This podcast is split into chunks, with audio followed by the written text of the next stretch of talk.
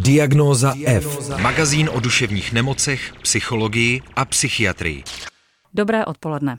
Vítám vás u Diagnozy F. V Praze zrušila radnice Prahy 5 nájemní smlouvu organizaci Progressive, která tam provozuje kontaktní centrum.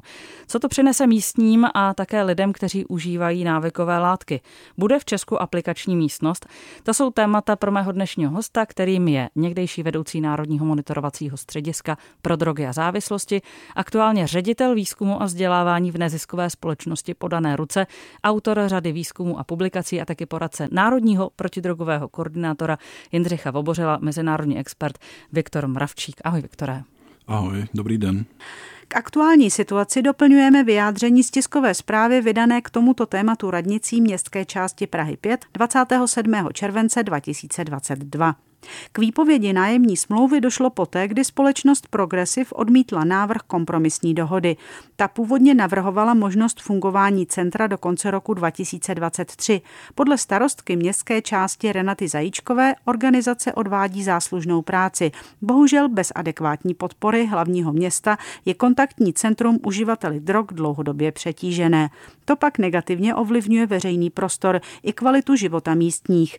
Praha podle ní nutně potřebuje funkční síť adiktologických služeb, nikoli nesystémové dlouhodobé přetěžování jedné městské části. Praha 5 proto v minulém roce předložila společnou deklaraci s Prahou 1 a Prahou 2, ve které vyzvala hlavní město k řešení problému. Co to přinese té dané lokalitě? Praha, to by bylo potřeba říct na začátek, Praha má chronicky nedostatek služeb pro uživatele drog, pro uživatele návykových látek. Zejména těch služeb toho prvního kontaktu, to znamená těch kontaktních center, případně terénních programů. Na počet obyvatel a na odhadovaný počet těch lidí, kteří užívají drogy intenzivně, pravidelně, dlouhodobě, jsou závislí, užívají injekčně, pro které teda jsou ty služby primárně určeny, že jo, ty služby kontaktní, které poskytují ty harm reduction intervence, tak, eh, tak těch programů je strašně málo. Jo. Jsou to vlastně tři kontaktní centra.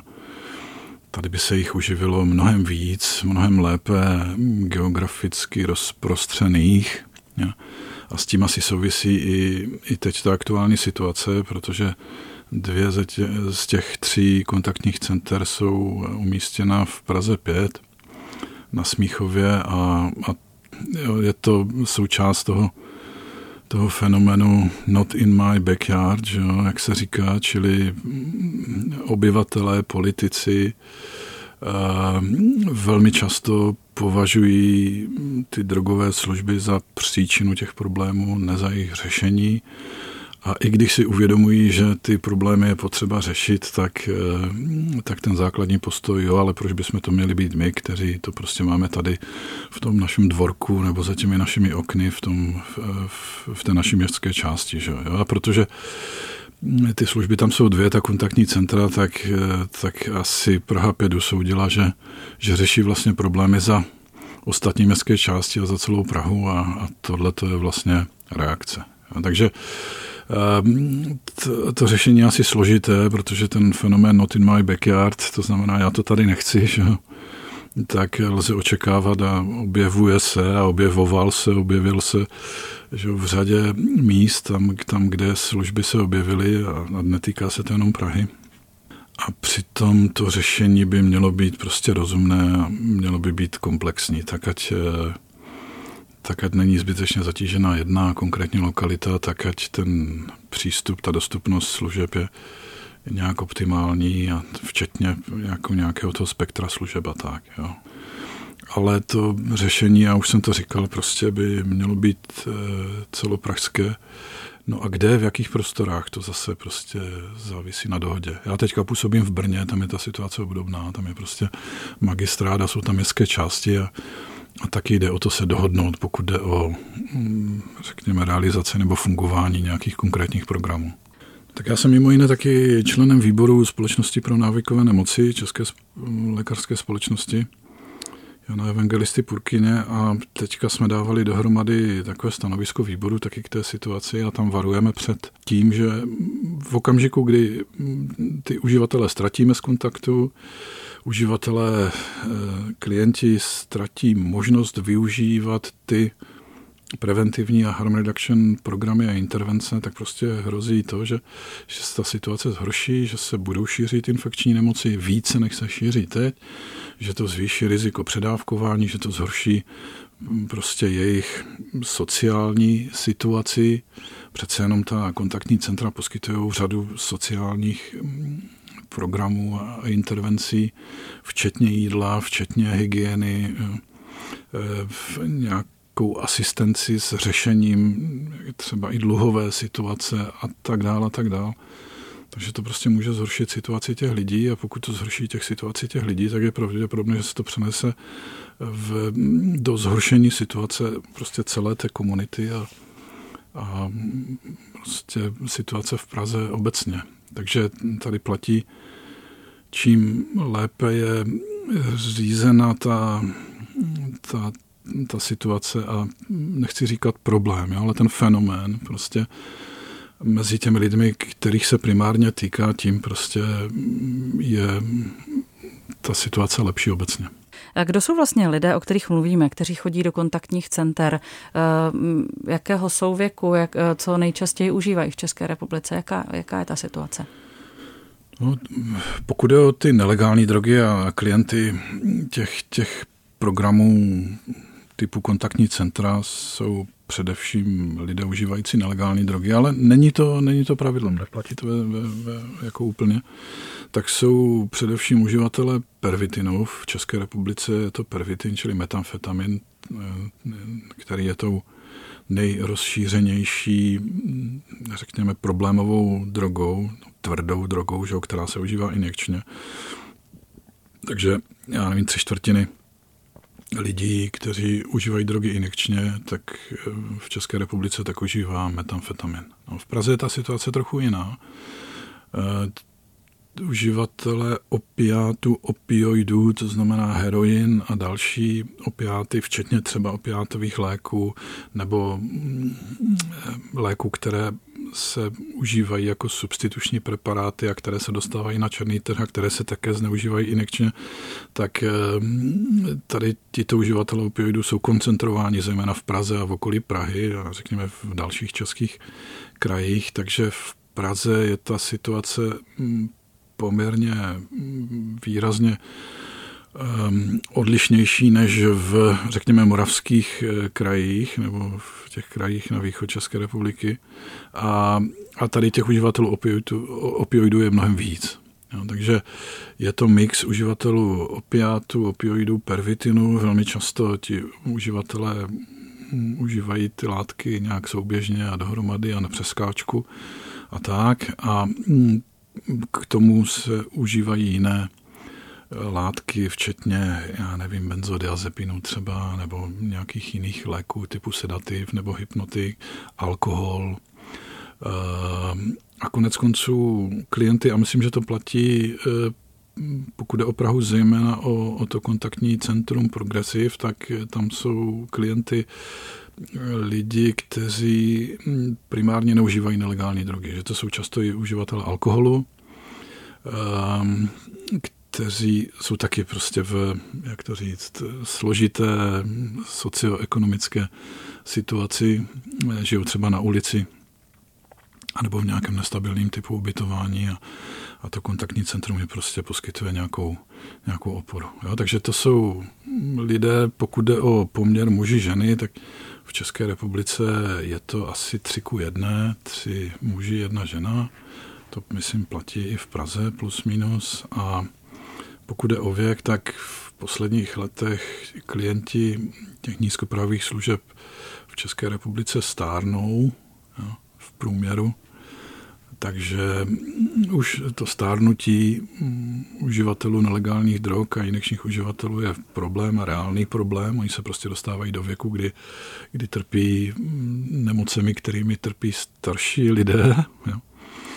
A mm, teď, já nevím, ten průměr je kolem 35 let, jo, ale není výjimkou, že to jsou lidi přes 40, kolem 50 k 60. Mě by zajímalo vlastně eh, důvod toho stárnutí. Je to o tom, že ti uživatelé déle zůstávají naživu a nebo že naopak třeba nepřibývají ti, ti mladší uživatelé? Jsou, jsou klienti, kteří užívají návykové nebo nelegální látky v nějakém větším, větším množství, třeba kolem 20 let? No, to je kombinace, to stárnutí, myslím, je kombinace vlastně všech těchto těch faktorů, které si jmenovala, je fakt, že v posledních letech mm, klesá ta incidence, že jak se říká v tom epidemiologickém jazyce, to znamená klesá počet nových mm, těch injekčních problémových uživatelů, dokonce je to, řekněme, i výzkumný problém podívat se na to, jestli, jestli prostě ti uživatelé fakt nejsou mladí, nebo jestli je prostě fakt o tolik míň, anebo jestli prostě jsou jenom mimo kontakt eh, s těmi programy.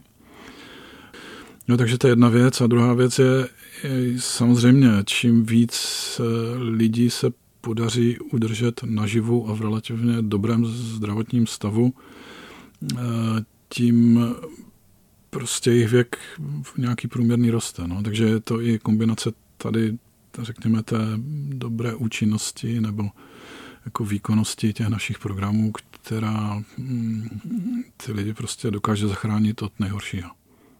Já vím, že ty už si nějaké jako eh, možné příčiny toho, proč ti mladí v těch eh, kontaktech tolik nejsou, jako naznačil.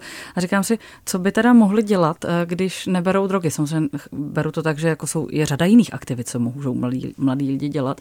Ale jestli máte nějaký jako ještě další jako nápady, čím je to dáno, jestli to souvisí třeba i s se sociálními sítěmi, s elektronickými médii, s, já nevím, jiným vztahem k marihuaně, jiným vztahem k alkoholu? No, tak my vůbec, eh, myslím, že tak, já nevím, deset roku zpátky pozorujeme, pozorujeme pokles míry užívání nelegálních drog, ale taky alkoholu a tabáku mezi dospívajícími v České republice. Ta příčina proč, jako zase jejich těch faktorů několik a ta sociální média to je jeden z faktorů. Prostě lidi Mladí lidi už nechodí tolik ven, kde jsou exponováni nabídce těch návykových látek různého druhu, nebo aspoň, eh, jak to říct, odkládají ty sociální kontakty bezprostřední někde venku, v parku, případně v nějakých podnicích na pozdější dobu. To je, to je jeden z faktorů, nějaká vyšší kontrola rodičů, protože dneska všichni mají mobily, eh, změna prostě eh, nějaká kulturní tady v téhle skupině dospívajících prostě užívání návykových látek, psychoaktivních látek už není tak důležitý faktor, není to tak zajímavý. Eh, mimochodem, ztratit kontrolu pod vlivem psychoaktivních látek je považováno v té skupině za prostě hrozně trapný a nepřitažlivý. Že jo? Takže těch, těch faktorů je celá řada.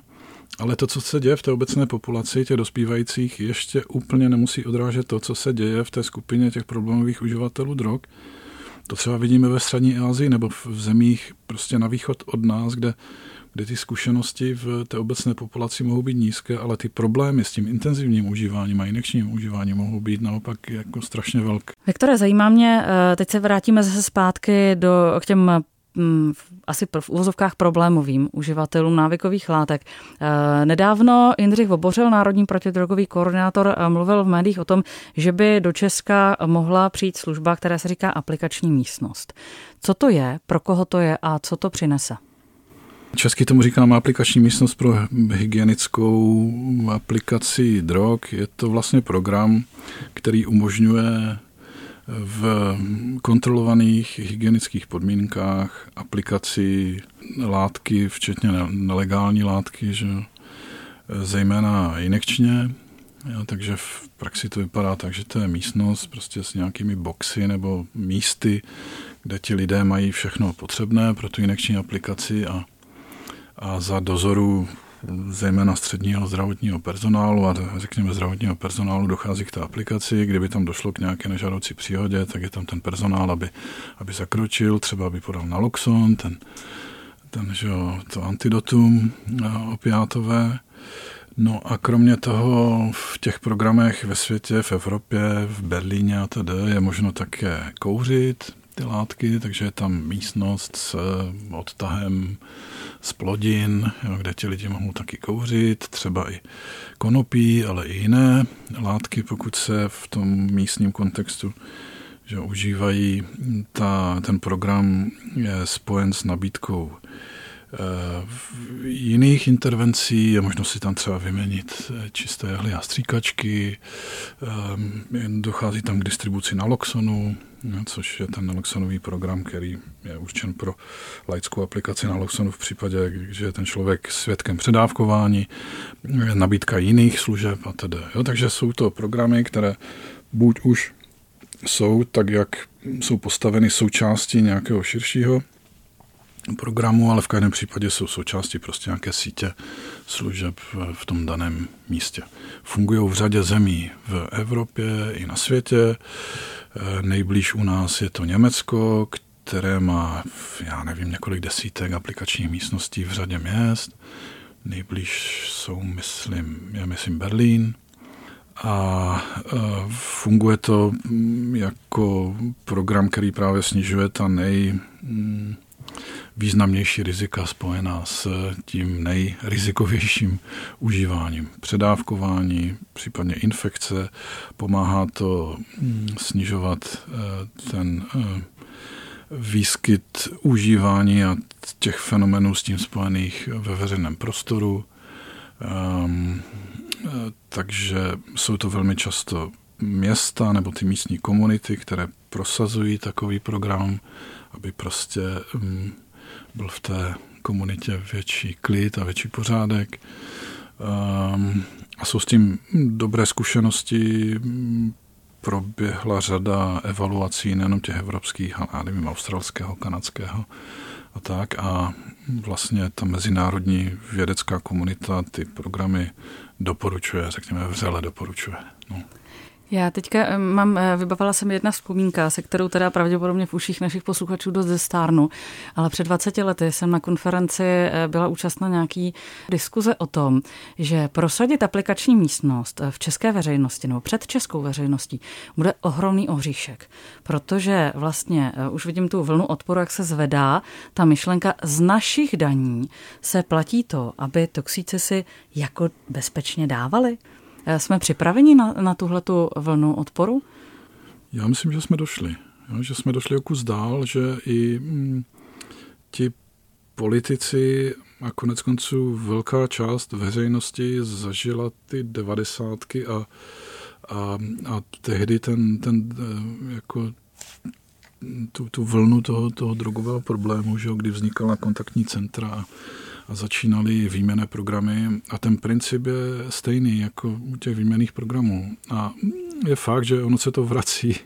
Vrací se i ty, řekněme, reakce nebo negativní reakce vůči, vůči těm adiktologickým programům, jaká, jakási součást prostě stigmatizace celého toho fenoménu, včetně stigmatizace těch drogových služeb. Takže na to musíme být, na ty negativní reakce připraveni, ale myslím, že jsme o kus dál je to vidět i v, mm, řekněme, strategickém uvažování některých měst, například Prahy nebo Brna nebo já nevím, Ústí, která, která s vědomím toho, že prostě ten problém výskytu toho užívání a všech těch fenomenů ve veřejném prostoru tam mají problém, tak eh, nebo že, že tam existuje, tak prostě hledají, hledají účinná řešení. Jo? A, a, a přece jenom těch jaksi důkazů, informací o tom, že, že jsou to programy, které tam, kde fungují, jsou normální součástí, není to žádná divočina,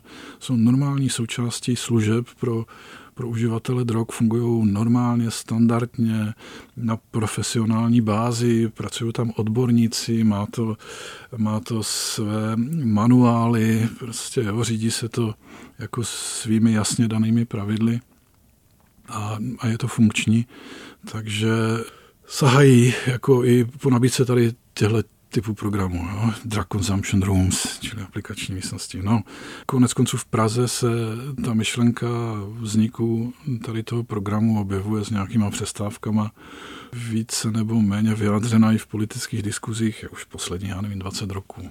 A podobné je to i v Brně, kde taky mm, teďka intenzivně debatujeme, jak, jak, jak řešit problémy právě v části Brna, kde se vyskytuje otevřená drogová scéna, tam kolem toho Cejlu a v, a v, v Husovicích a, a, a tak.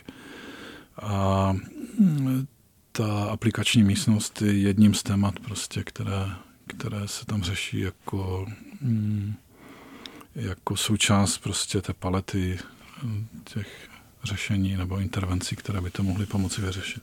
A bude tedy v Česku aplikační místnost? Já myslím, že bude. Výhled? Jsem, jsem, jsem o tom přesvědčen. Já myslím, že to nebude trvat dlouho.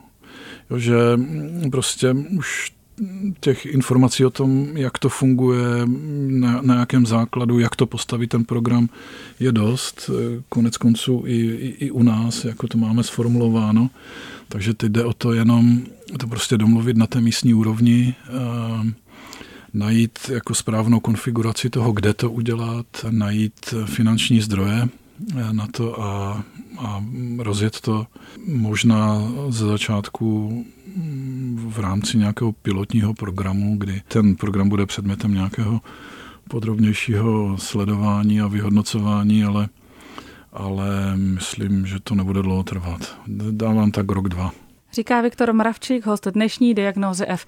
No a protože máme s Viktorem ještě řadu témat, tak uděláme výjimku a v diagnoze F se potkáme i příští týden. Díky za rozhovor. Taky děkuji, nashledanou. Potřebuješ duševní oporu? Všechno spraví náš podcast. Poslouchej diagnozu F kdykoliv a kdekoliv. Více na wave.cz lomeno podcasty.